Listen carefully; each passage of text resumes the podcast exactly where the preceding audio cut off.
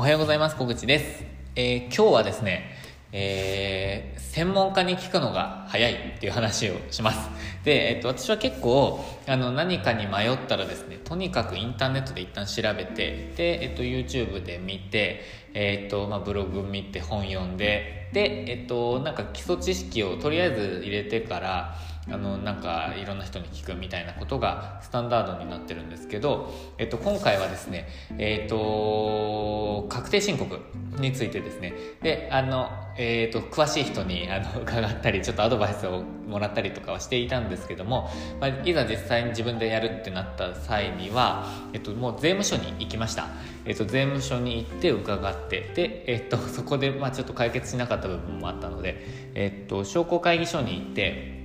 なんか学べる機会ありませんか？っていう相談をしたら、えっ、と、まあ、商工会議所に電話してですね、そしたら、あの、来てもらったら教え、教えますよって話をしてくださって、すごい、あの、ありがたかったんですけど、で、えっ、と、実際訪れて、もう本当に今日の今日訪れて、で、いろいろ伺って、で、えっ、と、申告、確定申告自体はもう、えー、先ほど済ませました。で、えっ、と、えー、あれですね、何でしたっけ？で学ぶ機会についてはあのその場でも教えていただいたんですけど、えっと、税理士のあの先生が、えっとまあ、月に1回、えー、商工会議所にいらっしゃってるみたいでちょうどあの4月の予約が空いていたので、えっとまあ、80分ぐらいなんですけど、えっと、直接いろいろお伺いできる機会を作ってもらったので、えっとまあ、レンタルスペースのこう売上の処理とかなんかそういう記録の方法とかこう綺麗にやっていく方法をあのちょっと伺おうかなって思ってます。えっと、私の場合はなんかもうすでに開業届を8月に提出していて、まあ、これなんかサラリーマンと重なっているとなんか良くないっぽいんですけどなんか後から知ったんですけどで、えーとまあ、ちょっとそれは詳しくは私は分からないので、えー、と調べてください。で、えーとまあ、8月に提出してたんですけど、まあ、ちょっとレンタルスペースとしてもう一回、えー、と開業届を自分は出す予定です。でちょっとその辺りも、えー、となんかこう判断とか地域によってとかなんか変わってくるかもしれないのでよく分からないので、えー、とその辺りの法律上の問題に関してはご自身で調べていただきたいんですけど、まあ、私はそのようにする予定です。で、え、ー、と今年のですねえっ、ー、となんていうんですかね売上の管理とか経費の管理っていうのは本当にきっちりあの綺麗にやっていきたいなと思っています。なのであの最初にミスってしまうと、まあ後でやり直しがすごく時間がかかってしまうっていうこととあとは何ですかねやっぱり基礎を知っておいた方がなんか理解しやすいところとかもあると思うので、まあ、あの両学長の動画とかの、えっ、と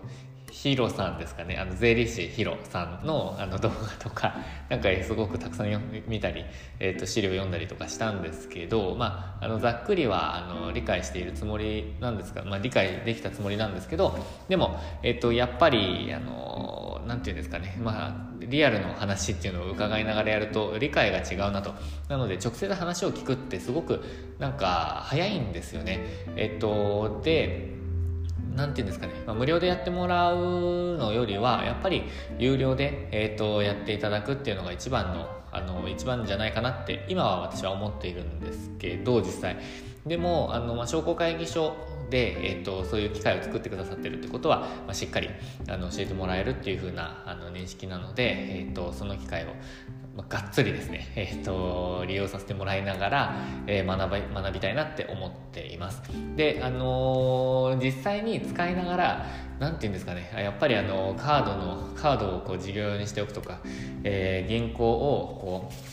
う何て言うんですかねこう整えておくとかすごい大事だなとでやっぱり開業時にそういうのをあの なんていうんですかごちゃごちゃにしておくと本当に後で苦労するなっていうのがあの印象です。なので、まあ、そういうところもあのこれ今あの実は開業の開業伴走が何ていうんですかね。えっ、ー、と開業に向けてのこう支援みたいなあのコーチングも含めて、えーと、そういうコンサルもあのし始めたので、まあ、その辺りも、えー、ちょっとこうやっていきたいなと。今まではコーチングだけとかあとはあのレンタルスペースのあの、えーと、でしたっけ？コンサル？とかあのバラバラだったんですけど、まあ、自分もこうこうやって個人事業主ですけど独立をして、えーとまあ、起業？起業というか、まあ、開業ですね。開業をして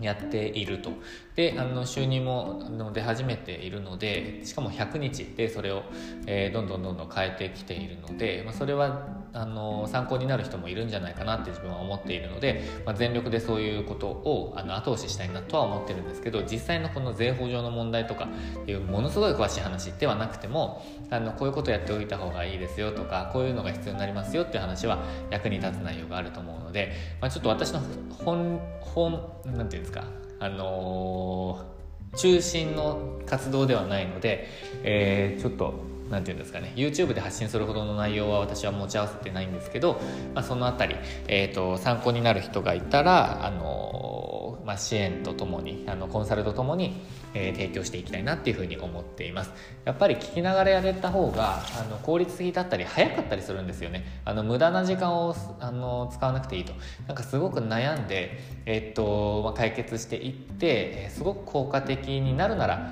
また別なんですけどえっ、とまあ、そういうのじゃないものもあるじゃないですか。あのもう知っていればいいというか知ることができればそれで終了っていうものもたくさんあると思うので、まあ、そういうものに関しては、えーと、どんどんどんどん情報共有しながら、えー、進めていきたいなと。であの後戻りできないものとか後からあのやるとすごく時間がかかるものっていうのもあるので、まあ、その辺り自分もなんかちょっとメモしながら、えーと、コンサルプログラムに、えー、導入できたらなって今は思っています。ということであの今回はちょっとあの確定申告本格的な確定申告っていうのは初めてだったのでいろいろ学びがというかたくさん学びがありました。ということで、えーとまあ、そんなところですね、えー、今日の本筋は、えー、専門家に聞いた方が早いっていう話です。で、まあ、聞ける相手をあの聞く相手を、まあ、適切にあの選択していくっていうのも大切かなと思いましたので、まあ、その辺りも参考になれば嬉しいです。ということで今日も最後までご視聴いただきましてありがとうございました。えっ、と私はこの後お客様にお会いして家に帰る予定です。えー、ということで今日もチャレンジできる一日にしましょう。